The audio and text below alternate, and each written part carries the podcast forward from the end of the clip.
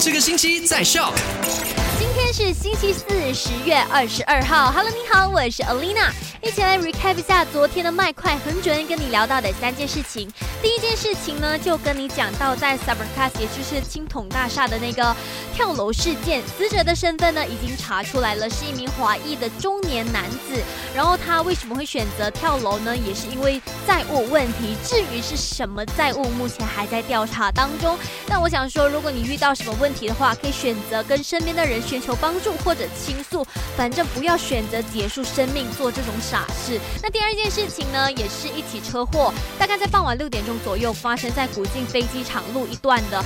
嗯，看照片，这辆车是翻过去了。不过庆幸的是，司机还有乘客都被消防员救出来了，平安无事，没有什么大碍。但是司机的腿却断了，开车是真的需要小心，讲了好多好多次啦。那如果你车上还载有乘客的话，轻易做一个负责任的司机，毕竟他人的生命呢也是掌握在你手上的。那第三件事情跟你聊到的就是一宗诈骗案，这名受害者呢，她是一名女生，在 IG 那里认识到老千，然后因为这个印度包裹被骗了五万块钱。